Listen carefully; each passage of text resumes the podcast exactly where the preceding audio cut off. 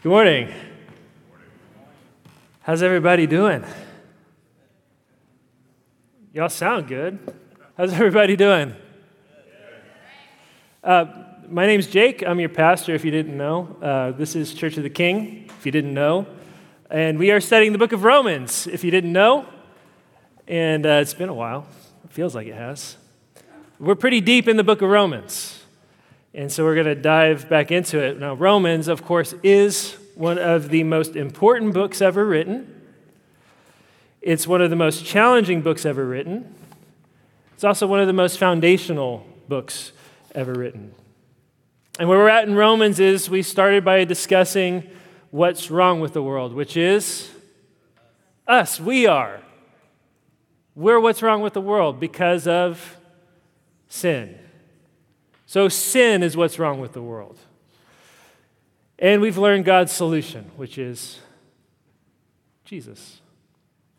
The whole world is in rebellion against God, and we need to be reconciled to God. We need to be forgiven of our sins, reconciled to God the Father, and restored to life so that we can live lives that are pleasing to God. While we were his enemies, Jesus made all that possible by coming, living a perfect, sinless life, dying on a cross, being resurrected from the dead, and now he offers us his life for ours.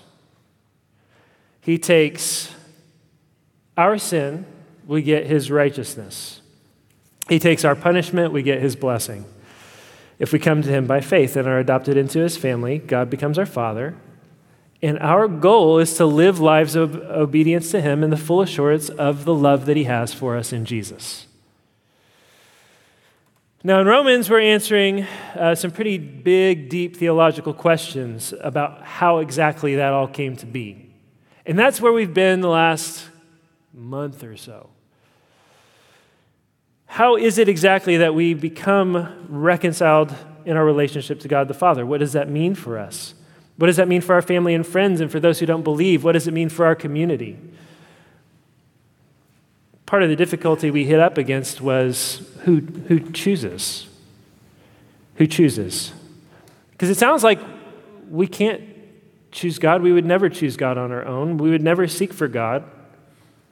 How can we be reconciled to God if we're not going to do that? If we're just rebels. And Paul says, That's right. You are rebels. You're going your own way. You didn't choose God. He chose you. You didn't seek after God, He sought after you and it's called predestination. So then what? Is, it, is that it? If God does the choosing, then what about the people who don't know Him? What are we supposed to do? Why bother? Why pray? Why preach? Why evangelize? Why talk to people about Jesus in the first place? And that's where we're at in our discussion of Romans. Okay, so we're going to pick up in Romans chapter 10, verse 14. How then will they call on him in whom they have not believed? And how are they to believe in him of whom they have never heard? And how are they to hear without someone preaching? And how are they to preach unless they're sent? As it is written, How beautiful are the feet of those who preach the good news. But they have not all obeyed the gospel. For Isaiah says, Lord, who has believed what he has heard from us? So faith comes from hearing, and hearing through the word of Christ. So here's what he's saying He's saying, Look, it's not for us to decide who believes, that's for God, and that's a secret. But the beautiful thing is that God loves to work in us and with us and through us. Just like any good dad likes to work with his kids. Does God need us? No. God doesn't need us. Does God need to listen to us? No, He doesn't. But God is a good father. So he does listen to us, and he does care, and he does work with us, and he does work through us. When I graduated college and got married, I started my pastoral training, and I took a job in uh, Indianapolis as a commercial painter, where I was commuting up. And my boss at the time operated out of his house. And so we'd often meet at his house, like in the morning, together to go to the job site together or I would go up there to pick up supplies and things from his house. And uh, when I would show up at his house, there would always be something that he was working on with his kids. He had and his kids were little at the time. They're grown up now, but they were little at the time. He had a tomato garden, and it was always a mess. And he had this little shed that was constantly being painted and repainted and repainted and repainted. It was like a canvas for his kids. It wasn't pretty. Now, what would he say? He would always say things like this Yeah, the tomato garden's looking pretty bad, but I'm not raising tomatoes. I'm raising men. I'm teaching my kids. I'm not painting the shed. The goal is not to make the shed look pretty. The goal is to work with my sons, teach them a trade, teach them my trade, my craft, give them a work ethic. As soon as they were big enough to carry paint cans, they'd help load up paint cans. As soon as they were big enough to go with them to a job site, they would go with them to job sites. Why? Did he need them to do those things? Did he need that work from them? Wouldn't it have been much more efficient if he had just done the tomato garden himself? If he didn't have his seven year old carrying around gallon paint buckets? Yeah, it would have been much more efficient, but that wasn't the point. He's just a good dad, right? Good dads love to include kids in their work. God's a good father. He loves to include us in his work. And that's why we pray, because good fathers love to listen to their kids and hear their prayers. And that's why we preach, because God works in us and with us and through us.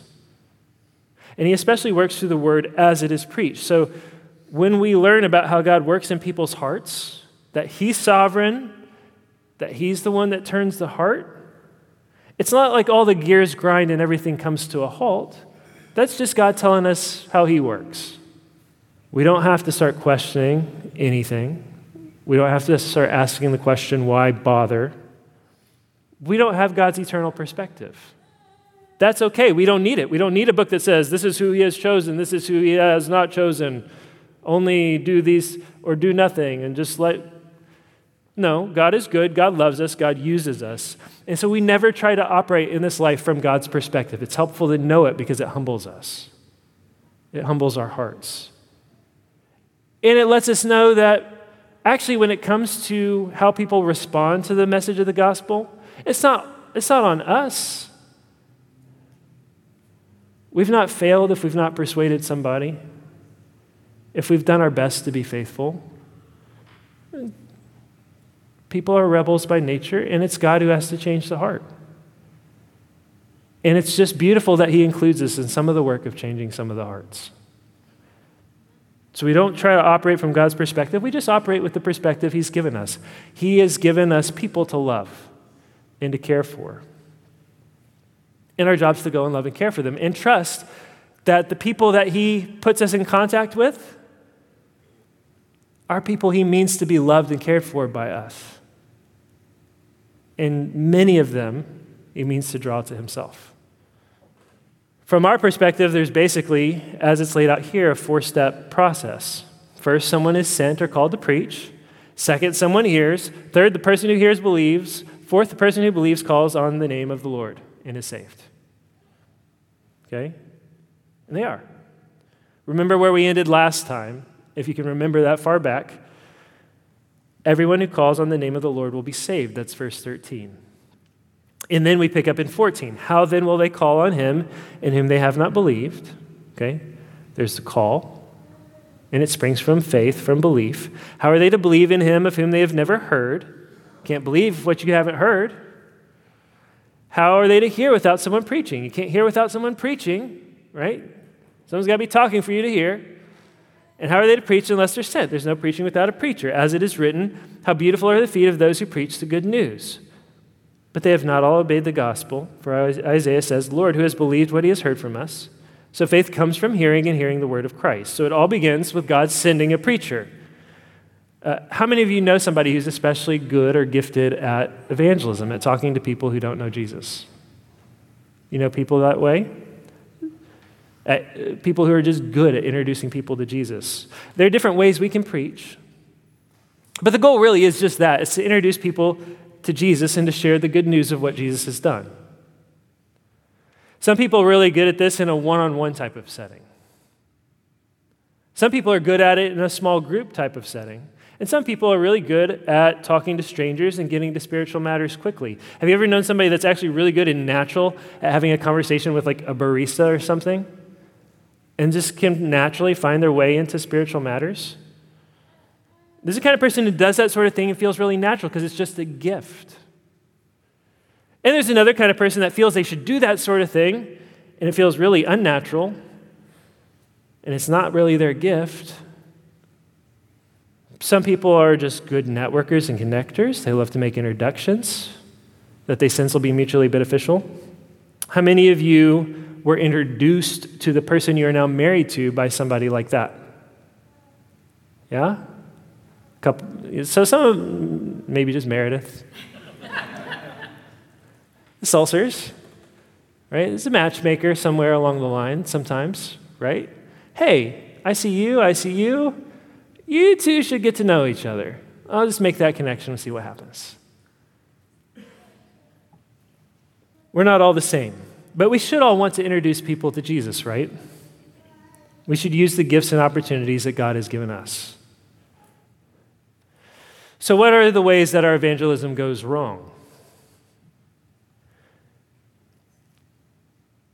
There are some people, and maybe this is some of you, who want to do their introduction to Jesus without any words. You know, that old saying that people say, uh, preach the gospel at all times and when necessary, use words. It's garbage. Just want you to know that. Now, there's something good in it, right? What's the good in it? Well, we want our life to be adorned by the gospel. We want to live what we preach. We want there to be something different about us. We want people to sense that we're the types of people who have been with Jesus. We want to have joy. We want to have hope. We want to have a strength that's not our own, and we don't want to be just all talk, right? That kind of hypocrite who's all talk is disgusting. Some of you know people who have spent their whole lives proclaiming Jesus with their lips while denying him with their words. The world doesn't need more of that.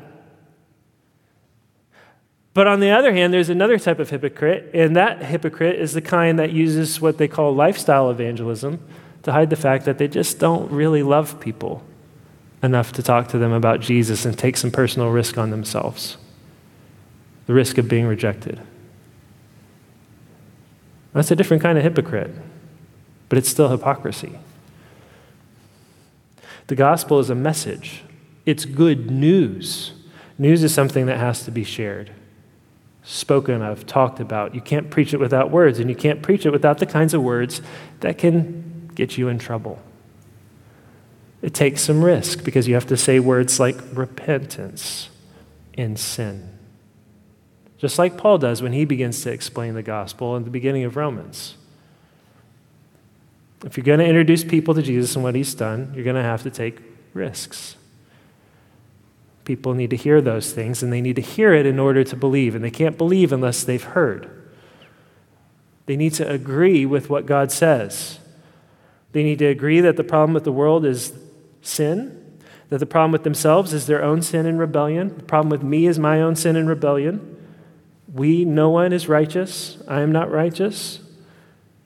We need a righteousness. They need a righteousness that's not their own. And they need to believe that Jesus came to take their sin and give them his righteousness and change their lives. And they need to want that, and they need to call on him. They need to call on him to save them from their sins. And that's going to come with some sacrifices. It's going to come with some surrender, a submission of our lives to Jesus. Some of you here have heard about Jesus your whole lives. You know some things about him. You more or less agree that they're probably true, but maybe you've never actually called on him to save you from your sins and submitted your life to him. You actually have to do that. Kids, you need to do that.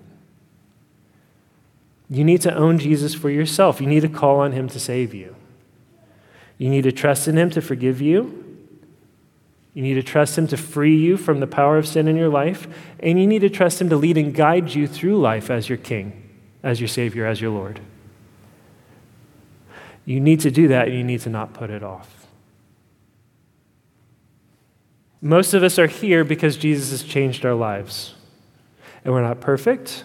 We're still figuring things out. We're figuring out how to grow and deal with our own sins and the sins of others against us. Figuring out how to live together and love one another and help one another. But we're here because Jesus has actually changed us. Because Jesus is actually in the process of changing us. And because we're all committed to following him together. And you're being called right now to be part of that. You're always, every Sunday, being called to be part of that and to renew your commitment to be a part of that. To repent, turn from your sins, and trust in Jesus for forgiveness. That's why we confess our sins together every Sunday. Because, man, we go astray. We need to be renewed in our commitment. Okay, how about who is sent? Each of us is sent in some way, right? We all know Jesus. We all know that Jesus has placed us in some corner of the world to bear witness to him, where he's called us to be salt and light, to say it and to show it, or show it and say it, however you want to put it.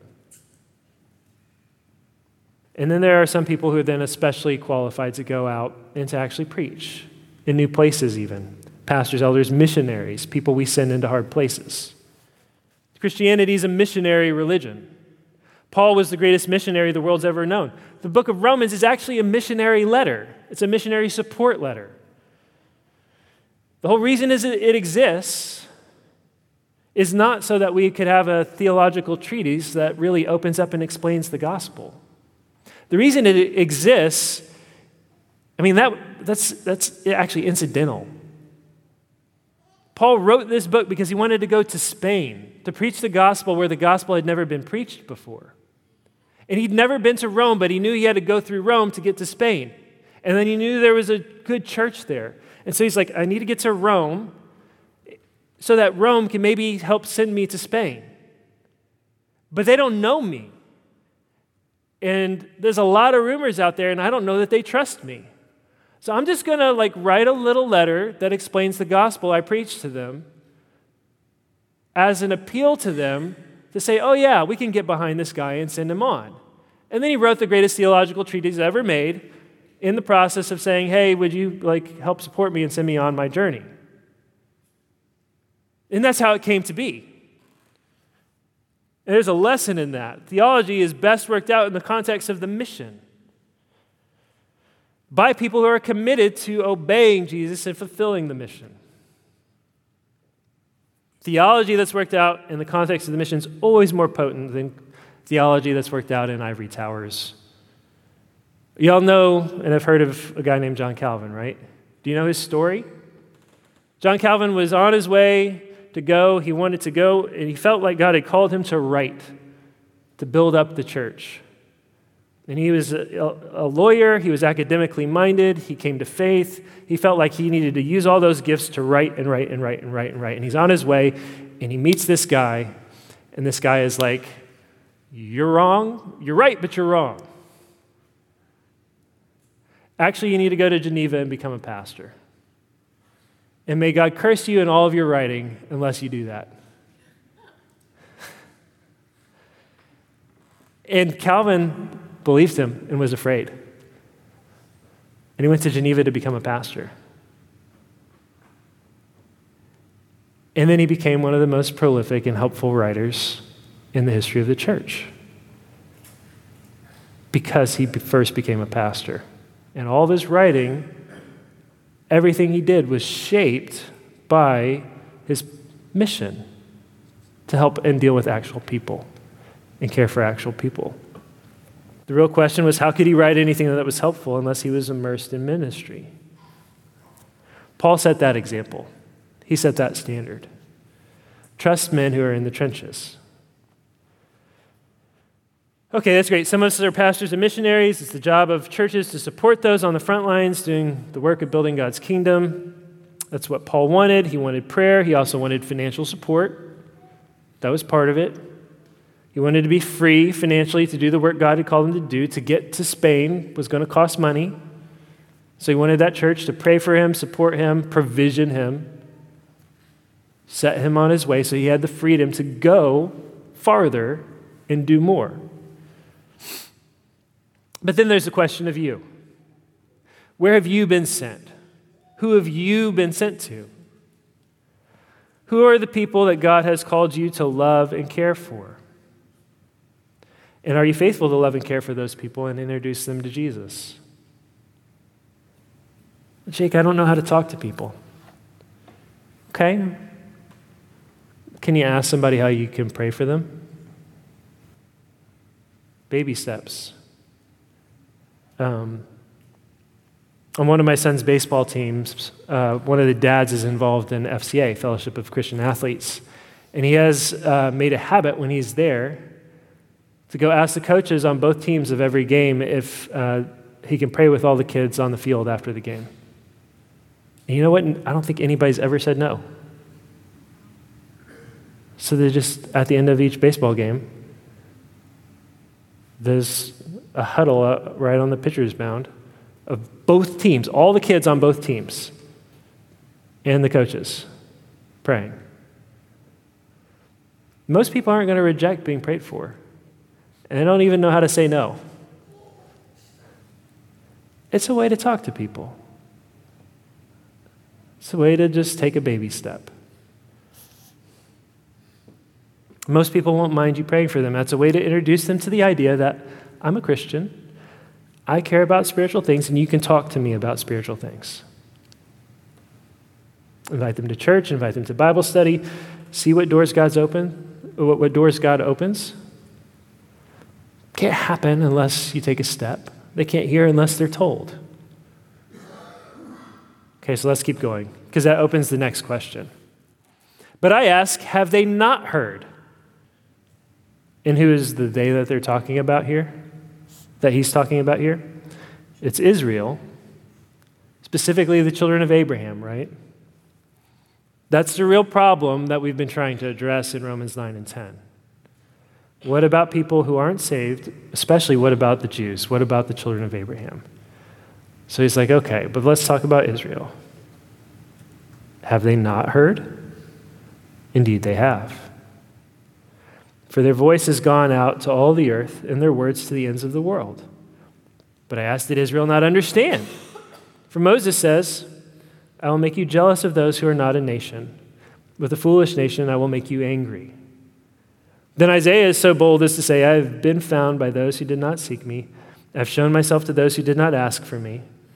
But of Israel, he says, All day long I have held out my hands to a disobedient and contrary people. So here's what's going on God's word is powerful, it is what God uses to change people. That's why we preach, that's why we send missionaries, that's why we plant churches. It's through the preaching of the word. Faith comes from hearing and hearing the word of Christ. We know that, we believe that, we trust that. That's why we work. We work with hope that God will do great things through the preaching of the word as people hear it. And so then comes the next objection. Well, didn't they hear it? Actually, he's saying that God loves to work through the preaching of the word. That's the goal, that's the mission. He puts people in contact with preachers so that they can hear and believe. Like, didn't, didn't they hear it? Didn't Jesus go around preaching? Didn't this all start in Jerusalem? Didn't they hear it? And the answer is yeah. Yeah, they heard. Okay, well, if they heard it, did they not understand it? And this is the answer. Moses says, I'll make you jealous of those who are not a nation. With a foolish nation, I will make you angry. Who's the foolish nation? It's all of us. It's just Gentiles. Unless you're of Jewish background, it's you. We're the foolish nation. We're the young believers. We're the new kids on the block. We're the new guy. We're the ones who are excited and happy to be here. Israel's been there and done that. They've waited and they've suffered and they've hoped and they've prayed for a Messiah. And then he came and he wasn't what they expected. And then all of a sudden, all these pagans who have been out running around doing horrible things, worshiping demons, no regard for God's law, They now all of a sudden have a seat at the table. They're all just welcomed in, forgiven. No problem. Israel's been under the discipline of, of God and God's law for hundreds and hundreds of years, thousands of years. And then Jesus shows up and let's just welcome in all the pagans. Everybody can come in. Forgiveness is going to happen. They can all be forgiven, they can all be adopted, they can all have a seat at the table. Full inheritance. Let's give them as much as anybody else. And Paul's saying, look, Moses told you this was going to happen. God was going to open the doors of salvation, and you would be jealous and angry. And we understand how that happens, right? This is just classic older brother type of situation. Jesus told parables and parables and parables about this sort of thing. We talked about some of them last time I preached. How many of you kids are firstborn? How many of you are firstborn kids? Anybody? Okay. You understand how this works in a firstborn born home? You're the guinea pig. Your parents are more careful with you with some things. You have to wait until you're 13 to watch the PG 13 movie.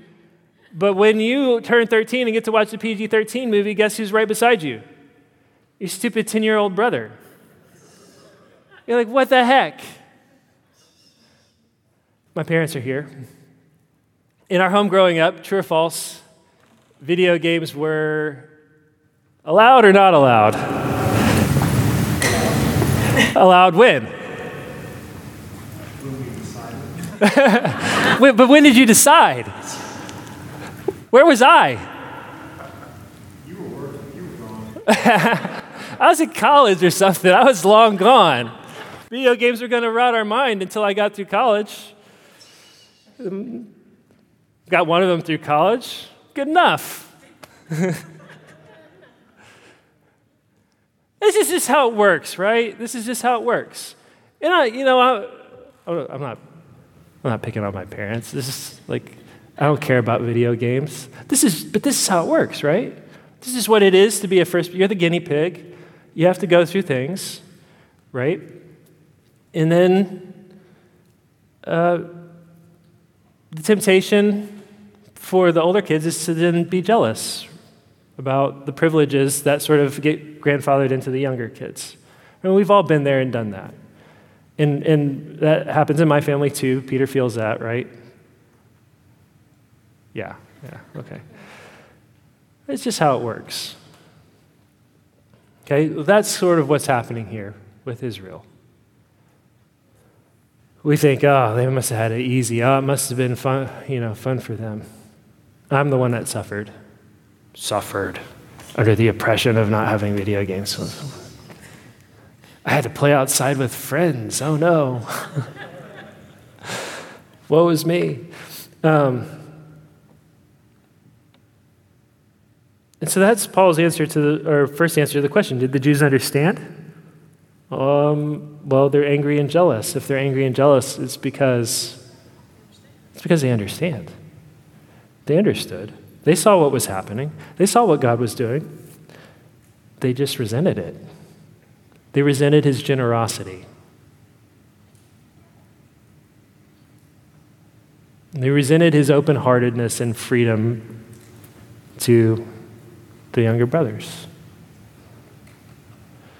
Moses said that would happen. It was prophesied that God would make them jealous and angry because of a bunch of idiot Gentiles.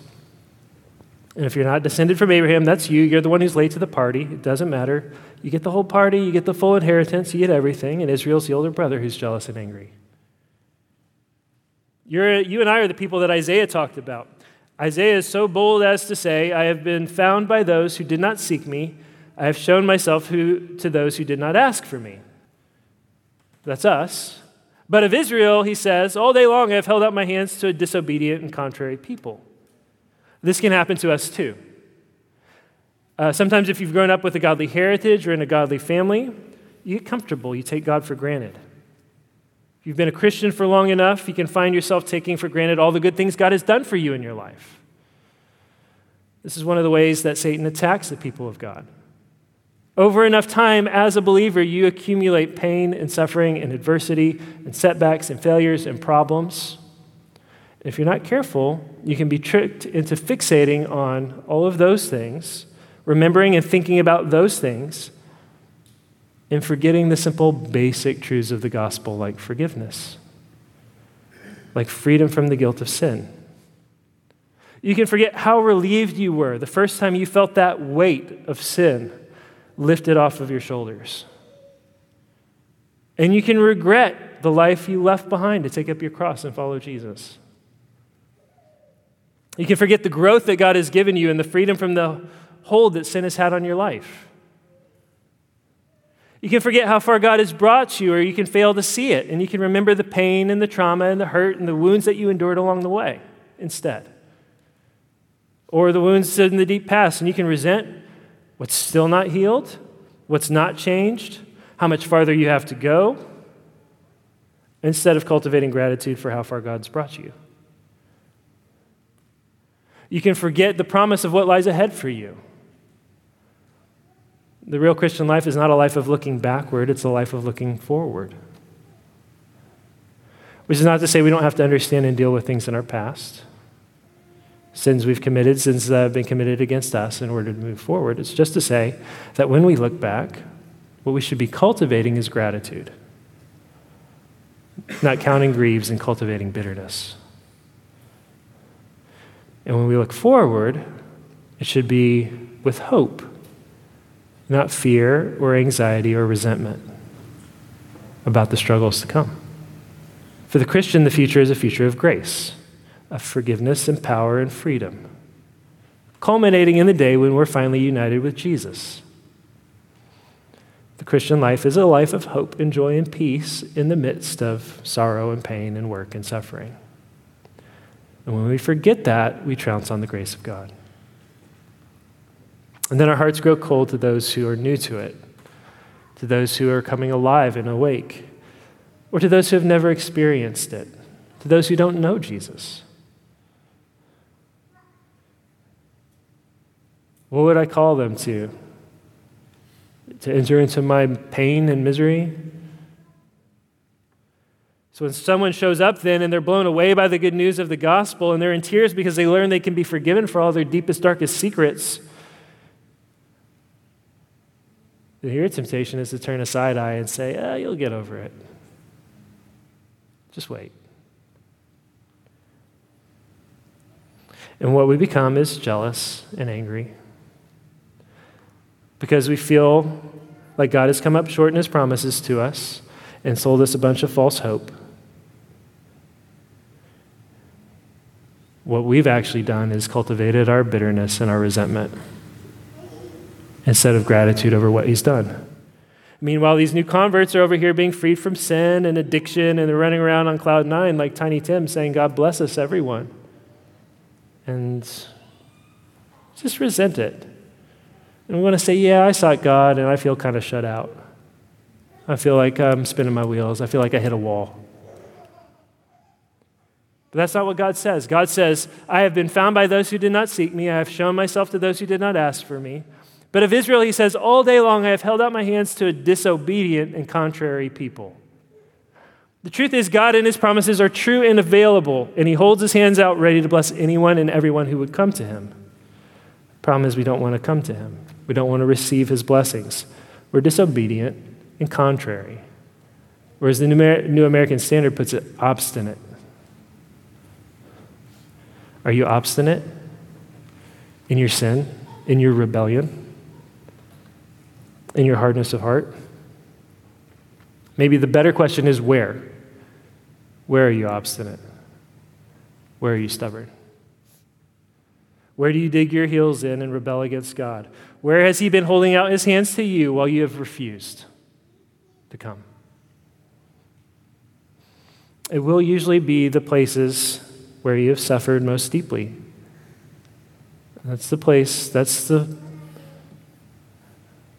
that's the fertilizer for bitterness if we let it be. Have you suffered somewhere for being faithful? What happens when you're on the bleeding edge of uh, faith? This sort of thing has happened to um, us or to people in our circles multiple times where uh, several years back there was this whole uh, uh, gay celibate Christian movement, and there was a guy at the top of it named Sam Allberry, and Sam was being invited to all these different places to speak, to Louisville, to Moscow, Idaho, to all kinds of places, promoting this gay celibate Christian movement. And uh, uh, we and a handful of other people were like, uh, this isn't going to go well, guys. Desire matters, the heart matters. And there's more to this than just acts of uh, sexual sin. The Bible actually names a sin called effeminacy, where it says it's not right for a man to act like a woman. It's a whole package. When you say something like that, then, and then everybody's like, oh, well, you guys are ridiculous and stupid and extreme. Fringe lunatics. You flash forward today, and a lot's changed, hasn't it? The lines are clearer. And a bunch of the same people who are separating themselves from us for being too hardline are now like totally based. They get it. Is a temptation to be like, oh yeah. So when we were saying these same things 10 years ago, it wasn't cool, but now it's cool. And now you think you're more like hardcore or whatever than we are. What's wrong with you people? There's some resentment that can build, some jealousy, some anger because you were out there suffering and alone, and people caught up. You can get upset about that, or you could thank God and figure out how to keep being helpful and faithful to God's people. Have you suffered for being faithful in any number of places? Have you suffered pain? Same story.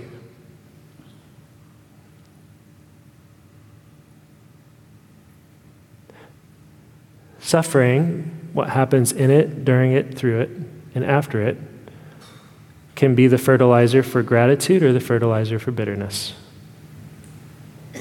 Your choice. For Israel, it became fuel for bitterness, anger, and jealousy. But God is a God of open hands. We're the stubborn, rebellious ones. We're the ones that don't seek God. God's the one who seeks us. Okay, Jake, but a couple weeks ago you said God picks and chooses. That means some are prepared beforehand for destruction. Yeah, that's true. And our job is to put our hands over our mouths and remember that as much as that is true, each person is responsible for themselves. We're all responsible for our own rebellion, every one of us. And when we face God, we will all be responsible and we'll all have been warned, and no one will be sent to hell who will be able to point the finger at God and say, You did this to me. It's not how it works. No, you did it to yourself. This is what you wanted, this is what you chose. And he was there holding out his hands to anyone who would come. And those hands will stay open until the end, and they will, will stay open until Jesus returns or until you die.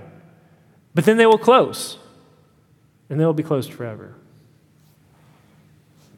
Death will come, Jesus will return. One way or another, you will answer. But, Jake, so you're saying God revealed himself to some people, but not to others. He revealed himself to Gentiles, but didn't reveal himself to Israel, to Abraham's descendants. He just passively held out his hands to them, but he actively plucked us out of our sins. Yeah, that's what he's saying. That's what he's saying. How do we reconcile all those things? We don't. We don't reconcile them. God does. God reconciles them. We shut our mouths and we thank God that He's revealed Himself to us when we weren't seeking Him. That while we weren't looking for Him, He came looking for us. It's called grace. And that's how it is for everyone. Nobody here asked Jesus to die for them. He died on that cross long before you were born. You didn't ask him to do that. He decided that's what he was going to do. Nobody here asked Jesus to build his church across the whole West, Western world. He just did it. Happened before you were born. You woke up to it. Nobody here asked for godly Christian grandparents or parents or friends or campus ministry leaders or pastors or pastors' wives or whoever it is that ultimately brought you to Him. God set that up. God put those people in your lives coworkers, bosses. God did that. It was His choice. By His grace, by His mercy. Your choice was rebellion and sin. And if you've gotten over that, if you think you've gotten past it and that you're beyond it, you're wrong. That's everything. Remembering that is how you keep a humble, tender, and contrite heart before a holy God. And that's where sin and anger and bitterness end, and growth and freedom and power and joy and hope begin. And then you go to work, loving other people. Because the feet of those who bring good news are beautiful. And his church, this one is small, it's still figuring itself out, but it's beautiful. We're a family of people committed to each other. Started a new membership class today. We've got baptisms coming up. Most importantly, we have a Father in heaven who loves us, who calls us to be a family to each other, and who sent his Son to die for our sins. And that's what we're coming now to the table to celebrate. This is a table for those who have been reconciled to God who have heard the preaching of the word, who have believed, understood, and called on Jesus to save, and they committed to walking in the way together. They follow Jesus in baptism one way or another. They're in good standing of a Bible believing church, part of a covenant community, or working towards becoming that. And not living in unrepentant sin or rebellion. Actively living. This is a family meal. This is the family table, right? You can be part of a family externally, and then your heart can be far from the family, and you can be causing chaos. And it's not going to be a pleasant meal. If that's you, repent, get your heart right with God. Don't come. Don't come until you do. But if you know your sin and know your Savior and are actively dealing with your heart before Him and are trying to walk in fellowship with Him, if you have called on Jesus and believe, it doesn't matter how weak you feel, it doesn't matter how hard it is for you, this table's for you. So come by faith.